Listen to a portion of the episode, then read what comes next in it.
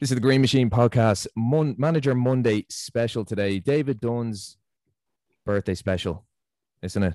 Um, I think it is. Yes, it is. And this is the the ultimate birthday present. Nick is spending it with you when I could be laying on the couch on the sofa in my box of shorts, watching episodes at the bottom.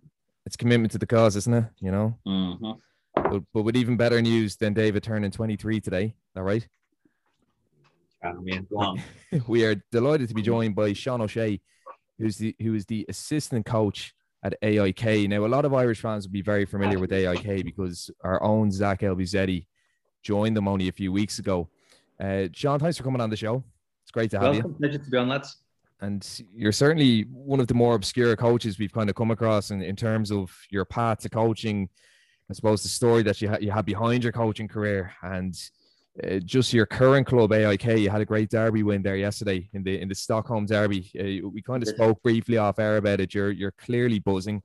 This is something that's uh, it seems like a bit of a relief to you, but also uh, you're you're you're clearly beaming from that result. How big was that for you, Sean? Yeah, it was massive for us. I mean, it's understanding Swedish football and, and, and the rivalry in Stockholm. There's three three big clubs in Stockholm. There's us, there's Hammarby and Djurgården, and the rivalry is fierce. You know, the, you have all the ultras and the firms and whatnot, and always, you know, really sort of. Uh, What's the word? I mean, the, the, the level of the games and the, and the everything around it, like the media circus around it and stuff, it's ramped up through the week before. And yesterday was special, like I was saying to your fair there. With the reduced numbers, the Djurgården decided not to allow any of our fans into the stadium for this derby, and that didn't go down well with our fans at all. Um, what was great was that they came down to the training ground before we left, and uh, there was about a thousand uh, AIK fans in the road as the bus pulled out of the training ground on the way uh, to the stadium, and they had all the pyrotechnics and flares and everything, you know, to show the support. So when we got there, it was um, yeah, it was like stepping into the Lions Den. There was eight thousand Djurgården fans, and they absolutely hate us you know, and they were giving tons of abuse, like Seb Larsson going out to take a corner and they're throwing pints at him and they're throwing whatever they can, spitting at him, they're swearing at him, they're insulting his kids and all sorts. Yeah. Same with Mickey Lustig. And, and these guys are lads who just played for the Euros, and, you know, uh, for Sweden in the Euros. Um, so it was like a really toxic atmosphere for us, which made it even sweeter that we won. I mean, we beat them 4 1. They were top of the league going into the game. So we were third. We needed to win to, to creep up uh, or catch up on the points with them. And, you know, we got off to a flying start, which offset them. We scored quite early. They then equalised after about 20 minutes. And for the rest of the first half, they were probably more on top. They had a couple of good chances, but we came out second half. Seb Larsson scores an absolute worldy free kick. Still at them. oh yeah, yeah, yeah. I mean, he's unbelievable. I mean, like you remember him from the Premier League. It's fantastic. I think he's still the third highest direct set piece scorer in the Premier League Wow. in the history of the Premier League. I mean, it's unbelievable. Yeah, and we finished the game out 4 1. And, and the noise at the beginning, when the fourth goal went in, it was silent in the stadium. And mm. The attendance went from about 8,000 to about 2,000 in about five minutes. That was, that was brilliant. And the thing is, for us, it's great because what it meant to us, but what it means to the supporters. I mean, like the amount of people that are going to work happy today and able to abuse their Djurgården mates until the next derby is fantastic. Probably a few sore heads around Stockholm this morning. I would say so. Yeah, yeah. I mean, the city's back in full flow, and we've had great weather and stuff. So uh, it'll have been a great night last night. I wasn't out myself, unfortunately, but it would have been a great night out. You're probably just not allowed to say if you're out or not.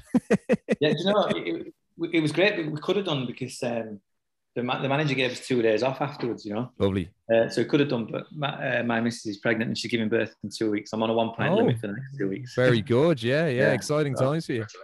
Yeah, yeah, yeah. So I'm uh, keeping quiet and a low profile at the minute. Super, super. On your best behavior. Yeah, yeah, yeah. Absolutely.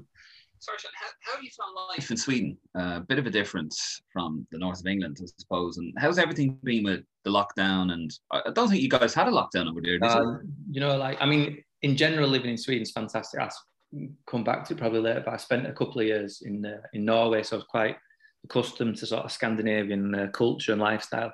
But in terms of like COVID and stuff, no, we, you know, it kicked in obviously for everybody beginning of last year. Uh, we were in pre-season, then that kind of shut down a little bit. The league, the start of the league got delayed, but we never had a lockdown. Um, we never wore masks. You know, Wow. Swedish people are very like they're very good at following the rules, you know. So whatever the government said in terms of guidelines, they kind of followed it. So it was reduced numbers.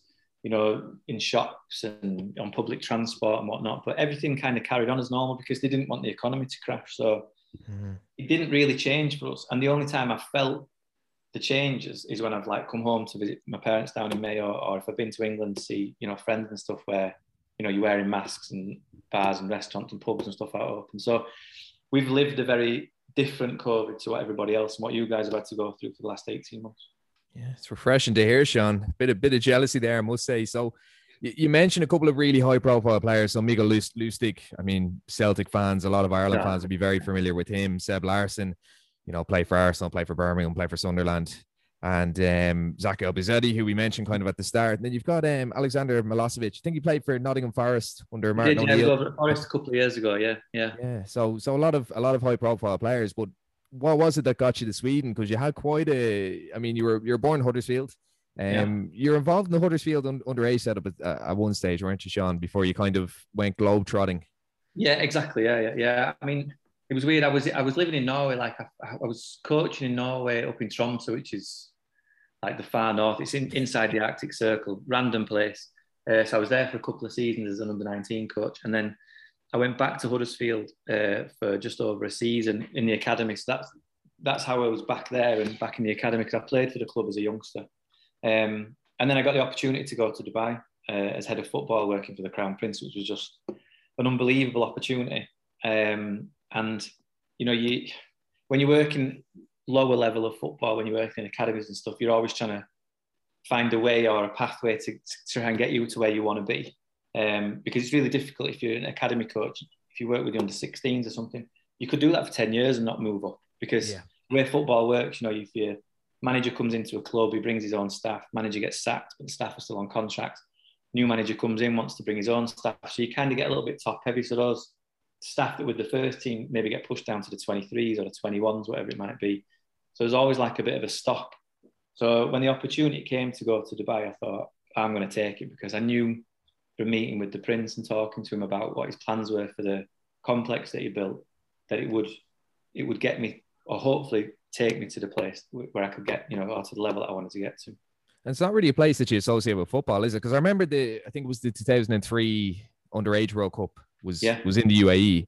Yeah, yeah. So yeah. so so in terms of football in the UAE, I know they have um they have a league there, and I know a lot of mm-hmm. high profile players have gone over there in recent years because yeah. obviously the the the the pull with with the few bob that kind of comes with it is probably very appealing. Free cash, yeah. Yeah, yeah, absolutely. And uh, you know, I mean, even even people from Ireland, you get a lot of teachers and doctors and oh, nurses going over. Yeah, it's, yeah. it's kind of it's kind of a no brainer. So how's football developing over there at the moment, Sean? Because I mean, obviously we speak about you know the the finances that come into football and i mean at club level it can be huge and if we look at qatar at the moment their national team is certainly on the up mm. what kind of what kind of state is is um, i suppose I mean, uae football in at the moment the, the UAE league, I mean, obviously it's not, it's not a natural hotbed of football that you would think about, but it's a decent level. I mean, they play in the Asian Champions League. Um, Al Ahly or Shabab Al Ahly as they're called now, with the team that I was closest to because the Prince owned that club when I was working there at, at, at NAS it's a decent standard. I mean, like you know, they have a four foreigners rule, so you can you're allowed three foreign players and then one player from the Asian Federation. So that could be anywhere in the Middle East or you know Japan, Korea, Australia, etc. Um, but the local players are decent. I think technically they're very good. Tactically, not not where like the Premier League might be or rest of teams in Europe. Um, physically or athletically, they're very fit because they're, they're playing in those kind of temperatures. And naturally, I think a lot of Emiratis are naturally quite fit that, that play in sports. So the level's not bad. And like I say, you know, Cannavaro was the assistant, I finished playing with Shabab Al Ahly whilst I was there and then became the assistant coach. You've had players come over from the Premier League. And although it's laughed at a little bit because it is a bit of a graveyard, if you like, for the older players who come for the big payday, it's not a bad standard of football. I mean, to put it into context, Shabab Al Ahly, they went, or most clubs in the UAE would go to Europe on their training camps. And I remember only a few years ago before I left, Al Ahly went to Italy and they played against like uh, Atalanta, uh, Sassuolo, and Inter Milan and, and, got like quite decent results. They weren't, right. they didn't go there and get humped. You know what I mean? Like mm. I think they drew with Inter at the San Siro. They beat Sassuolo, and I think maybe they drew um, with Atalanta, so, something like that. So it's, it's not a bad standard of football.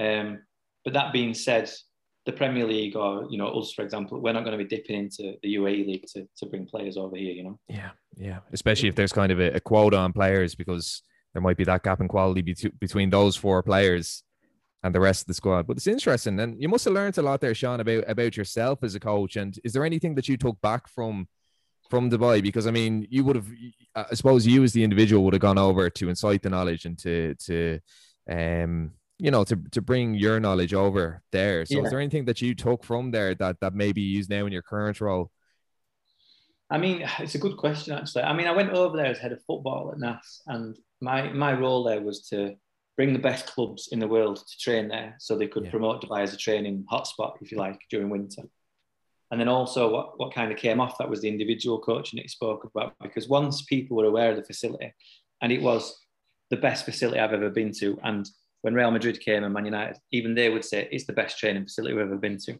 I mean, wow. we didn't have a budget for anything. We just kind of built exactly what we thought we needed to to get the best teams over for training and um, you know conditioning work and rehab and recovery and medical and all that kind of stuff. But I also had a, a role with the under 21s at Al Ahly. And culturally, I learned a lot because what you had there was young players who weren't good footballers earning mm. I don't know, 20, 30,000 euros net a month. They were driving around in like Lamborghinis and Ferraris, these young kids, you know, 21s. They would, they would come to training like the day before a game. They'd mm. not been in all week. And you were like, okay, you're obviously not going to play tomorrow because you've not been training all week. And they're like, why?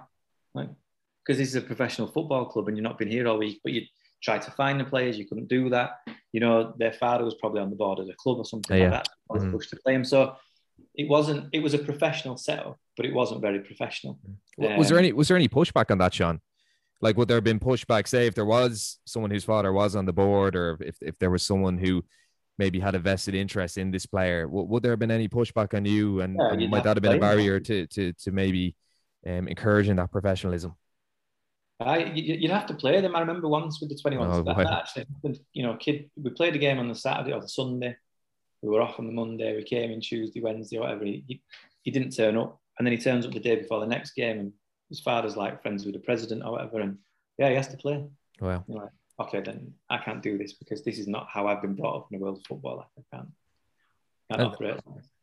And that that probably even in your current role, as you said, that that probably teaches you a lot, and even you might even I don't know if you use those examples, you know, with with players, but it, it kind I have of done, yeah, yeah I have yeah. done. I've told like the younger players that come through from the 19s who don't earn anywhere near that kind of money. I've told them mm. about.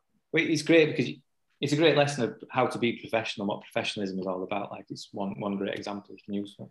Do, do you think that's sneaking into English football with kind of younger players? Because there's this whole argument, and, and an argument that kind of comes comes into the equation with a lot of Irish players because they say that young Irish guys go across to England. Mm. They're making a few bob. They're not making 30 grand a month, but they're making no. a lot of they're making a lot of money for an 18, 19, 20 year old whenever you go pro.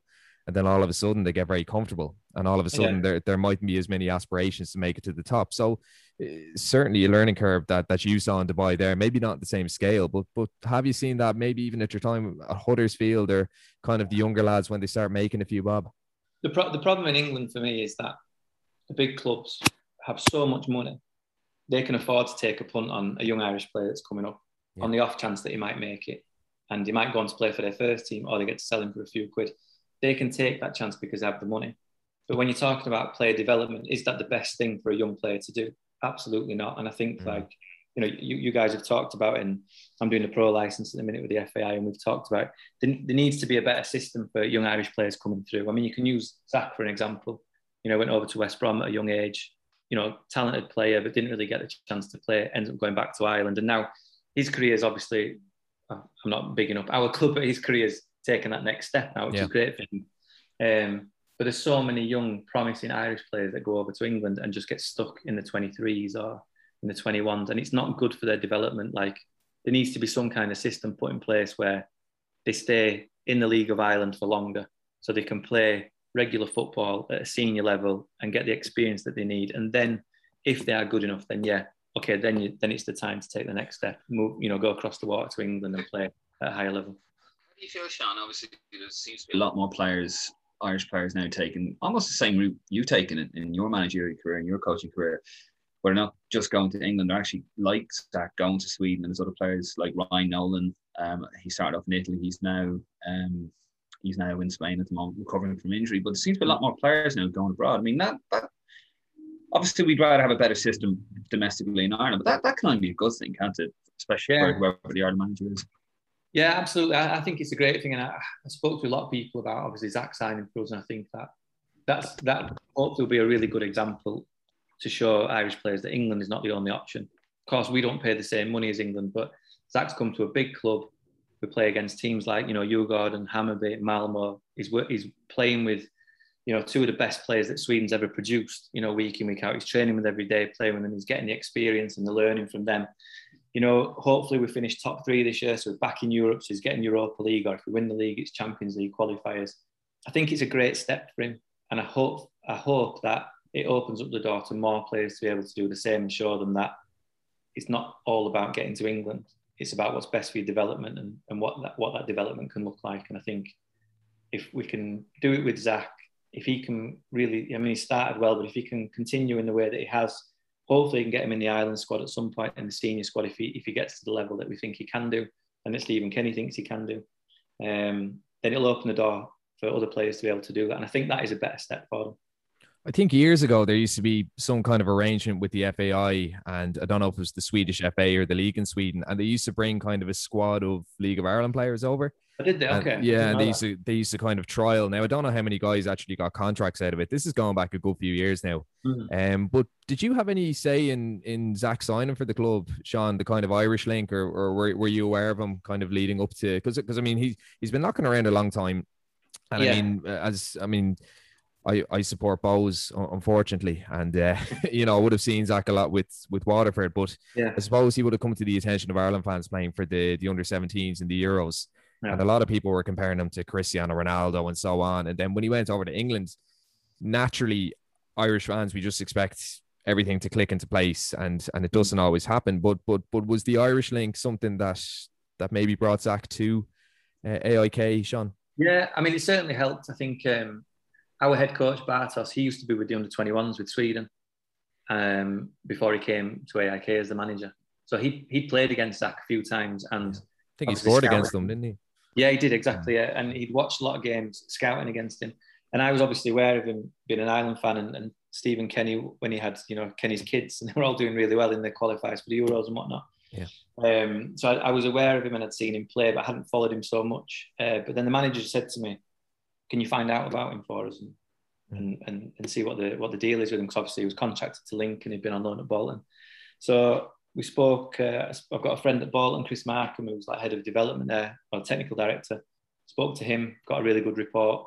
Spoke spoke to a lad at Lincoln, again glowing reports about him, and we were trying to understand why he hadn't really kicked on uh, at Lincoln and why he'd been shipped out on loan to Bolton. But we got the you know the story back from them.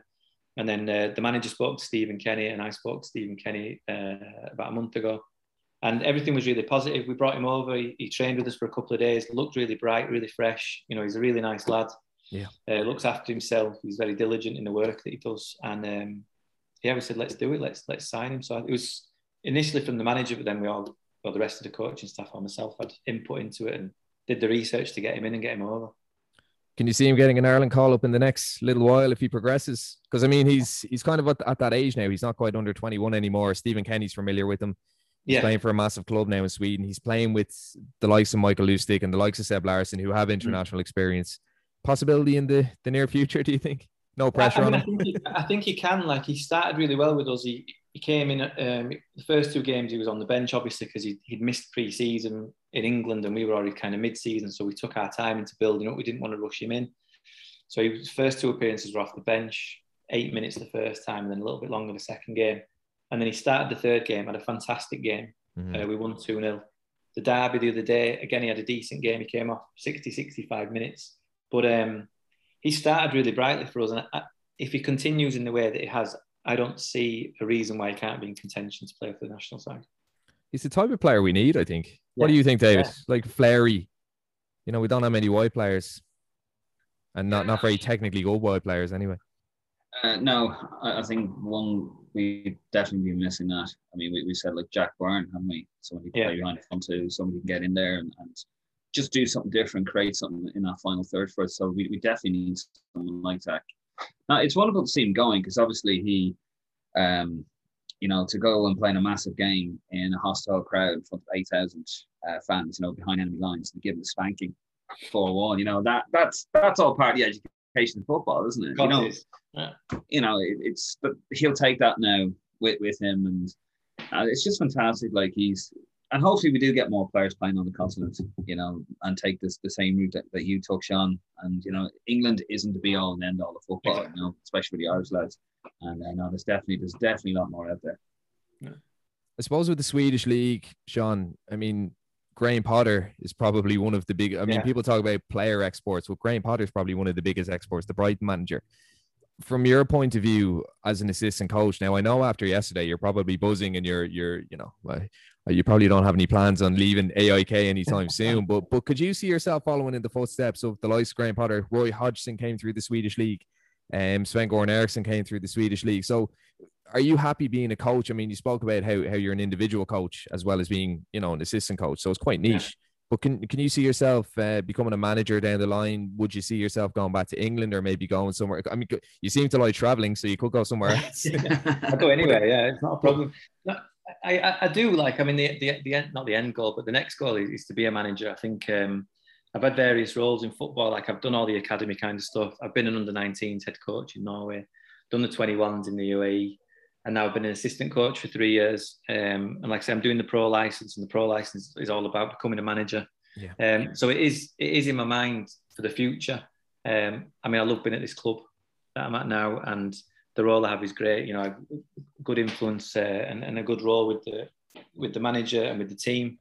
Um, and we haven't won anything yet. So my kind of goal in my mind is that to be here for. I mean, when I came, I set myself the goal of being here for at least five years.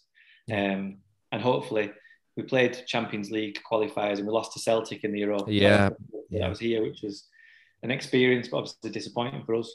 Um, but like for me, it's like finish the pro license, uh, hopefully win the league, definitely get back into Europe, and then kind of see what happens, you know, in a year or two. But, but the goal is to be a manager. Yeah. yeah, certainly a goal setter. Like you, you have it kind of mapped out really nicely. Would you like yeah. to manage? Would you like to manage your country, Sean? Love to. Love to. I mean, that's the ultimate. I think for me, the, the two big ones, like I, I've always said that I want to be manager of Huddersfield Town. That's my big, my big club ambition, you know. And then talking to people, it's like, what steps do you need to take to get there? And of course, like I said, I've done all the roles up to assistant coach now. So the next one is to be a manager. So I think for me, at whatever point it happens in the future, is to take a head coach's job, whether that's League of Ireland or, or wherever it might be, and hopefully be successful and then that hopefully sets you up then to to one day be the, the town manager.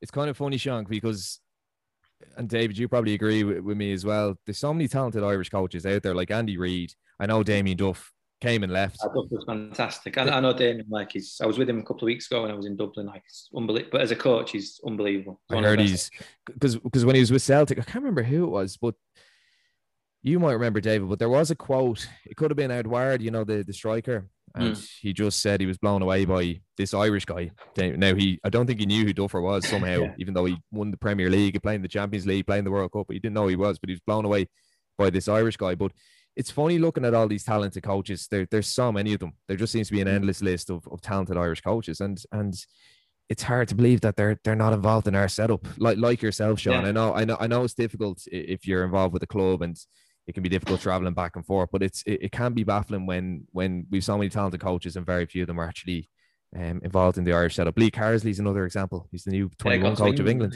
Yeah. yeah, I saw that.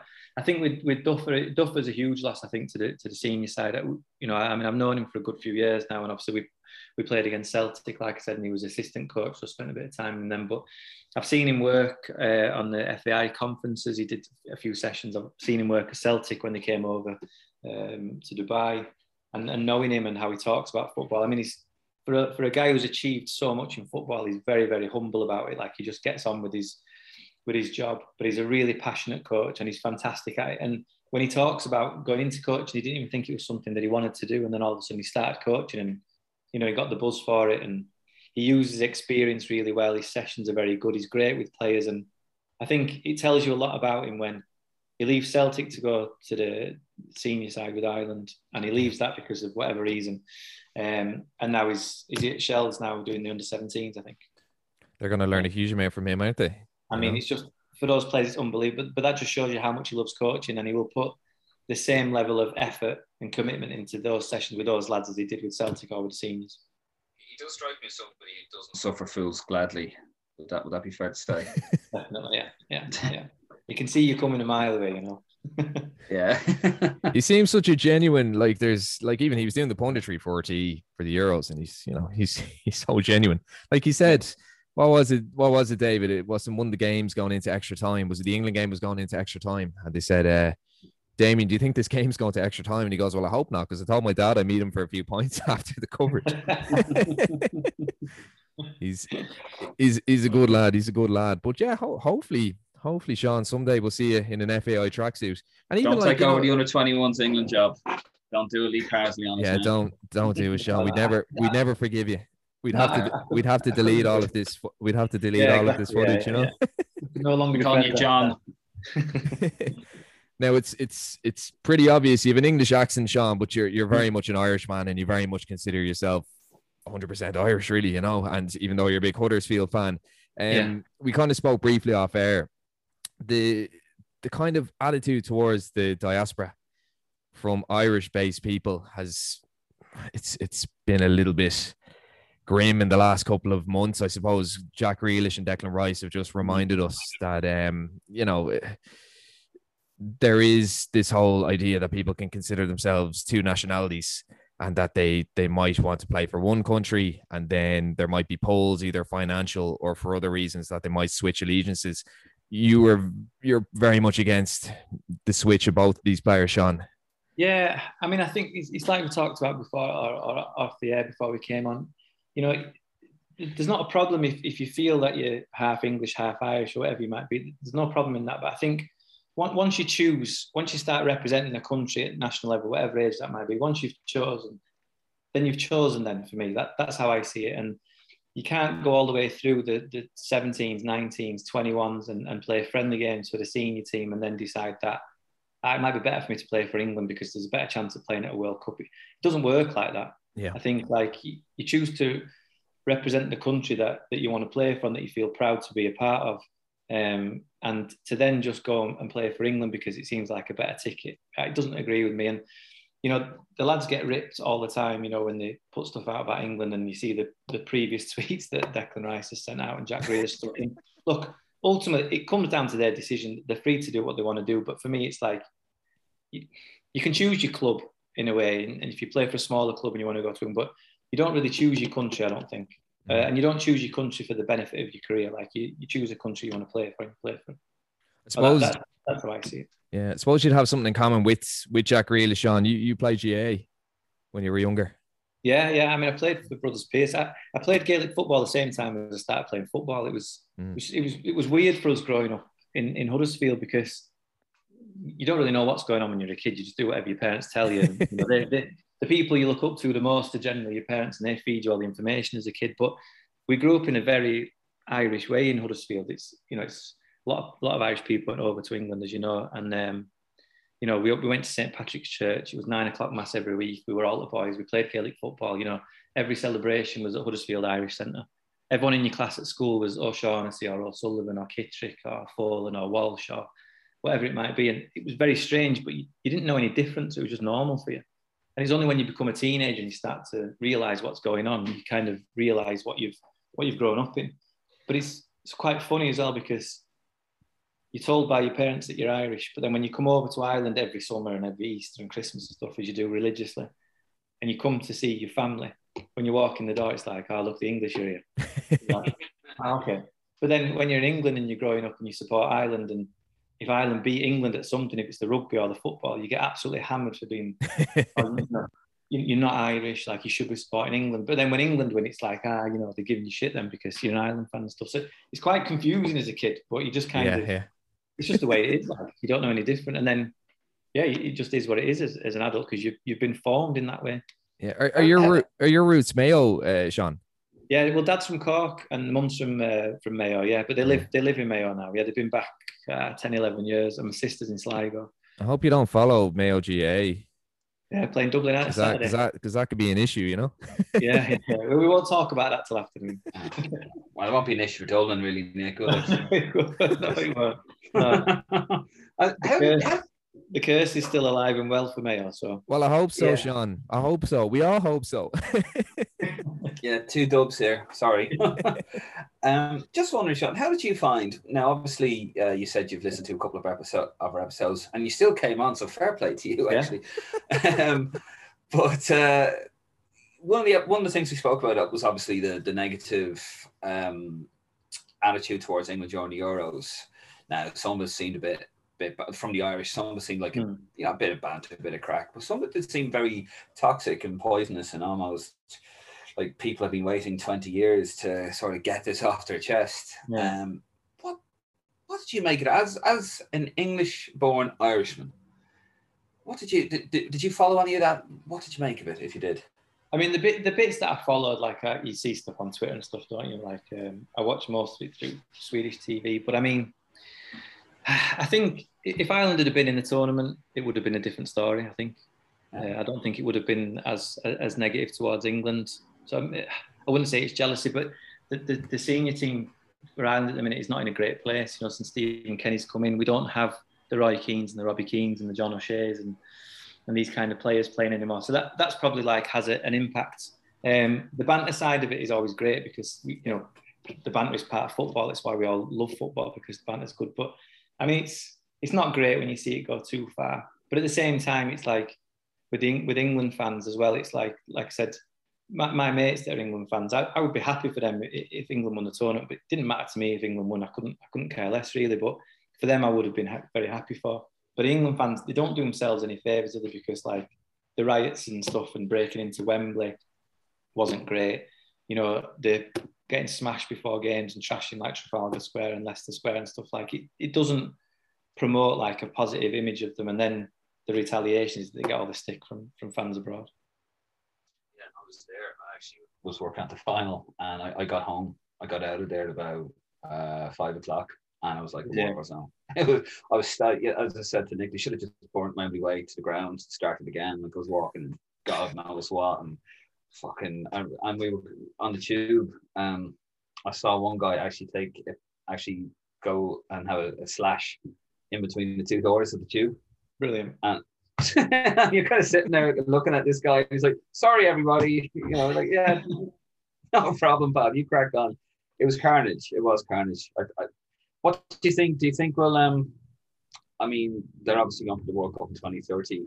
Me personally, I, you know, you probably heard how it's going on. I don't think we have a. I, regardless of the English um, shenanigans, I don't think Ireland had a hope in hell of getting anywhere near a World Cup bid. What about yourself?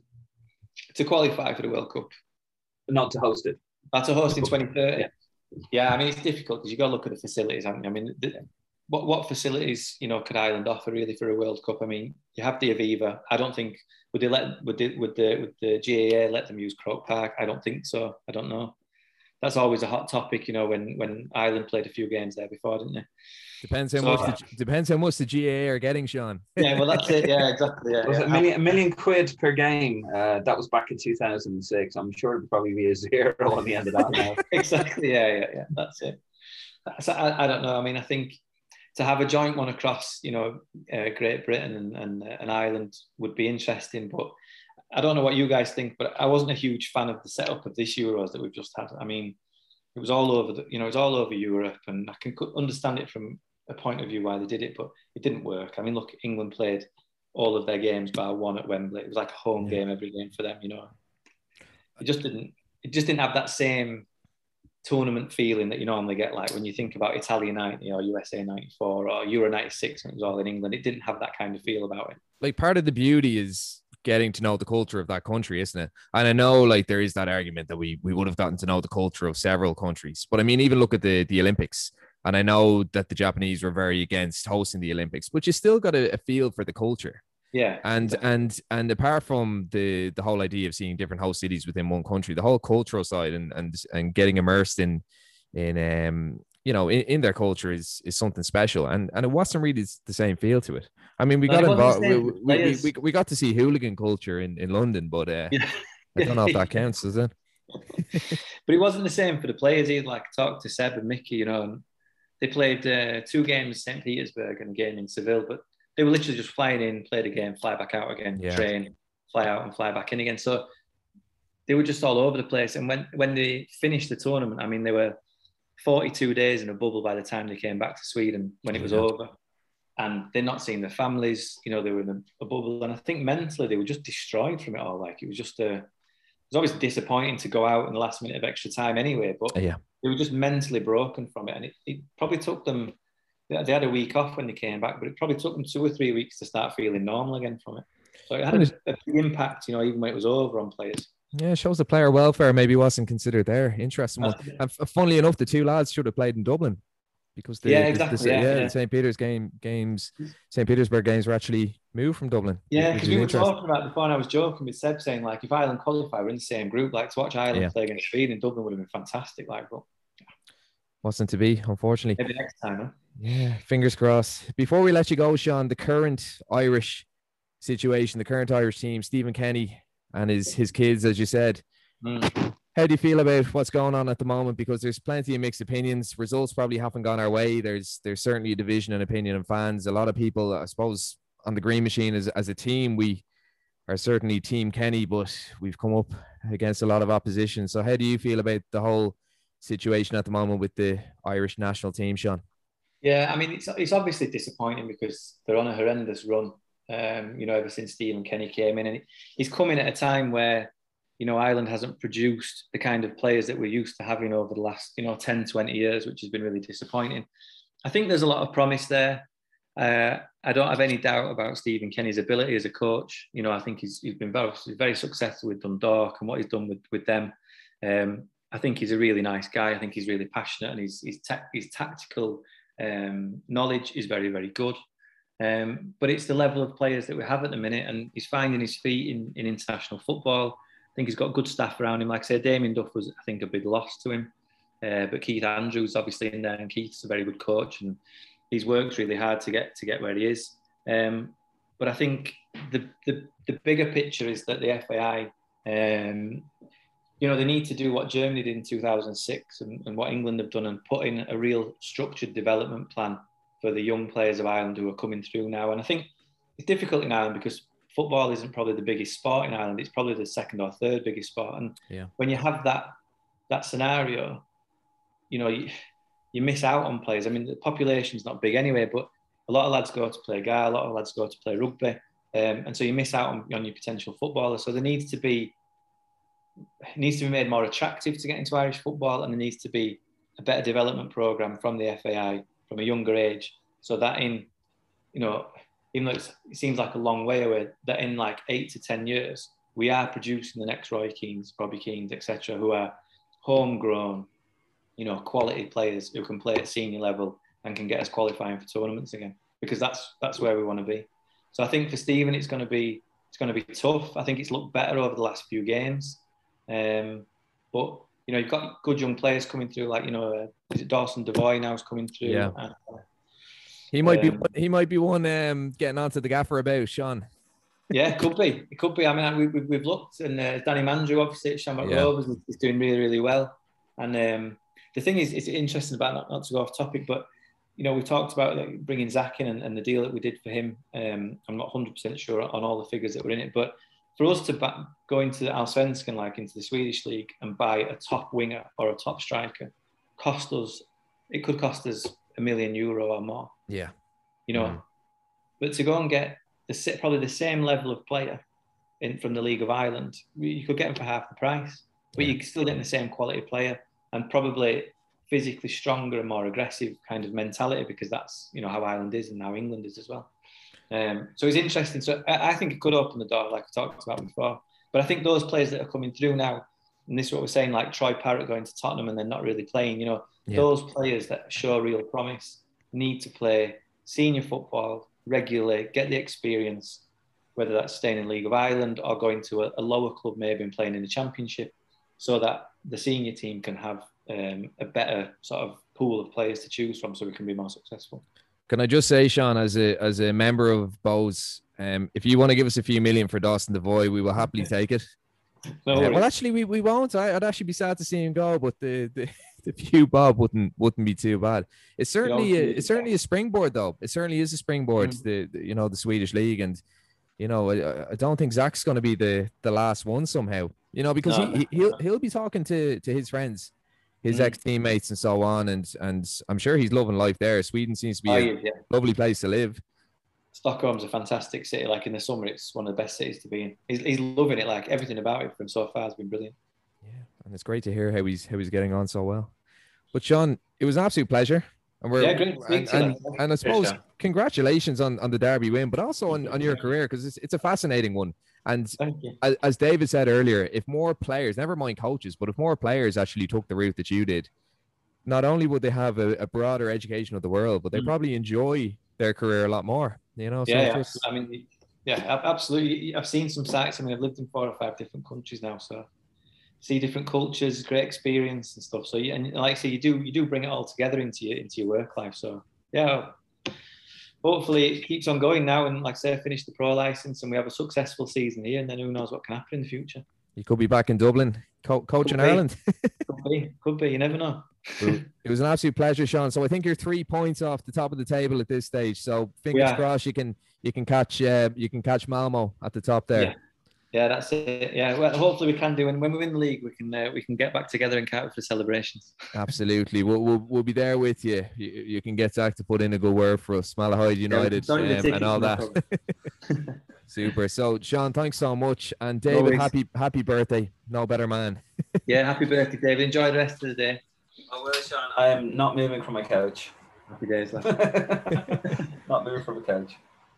So that's great. So we'll be back tomorrow, actually, folks, to celebrate Roy Keane's birthday. So two fantastic Irish legends born one day between only a couple of years between you, really, David. But but you know it all it all works out, really, doesn't it? Yeah, just the 13 years. Well, you know, you know, um, obviously there are a lot of comparisons to myself and Roy Keane. Obviously, both have receding hairlines, uh, both born in August. That's about it, really, isn't it? Yeah, fantastic opinions. Amazing. I have to say, I have to I have to be nice to him today, Sean. It's his birthday. Yeah, well, what, what, I'm, I'm a bit unnerved by this. What are you after, Nick? No, You- no, You're not, nothing. you're not, nothing. not be this No, nice. I you're ne- I never- like a favor or something. I never have an agenda, David. So don't don't start that now. I'm just being nice. You're a United birthday. fan. I don't, I don't trust the word that comes out of your mouth. Uh, but look, happy birthday, and t- to everyone else, all the listeners, take care, and thanks again, Sean. All the best. Welcome anytime, lads. Good to talk to you. Cheers, Sean. Cheers, John. No Thanks for worries. coming on, man. Exactly. Really appreciate it. What's your What's your plan?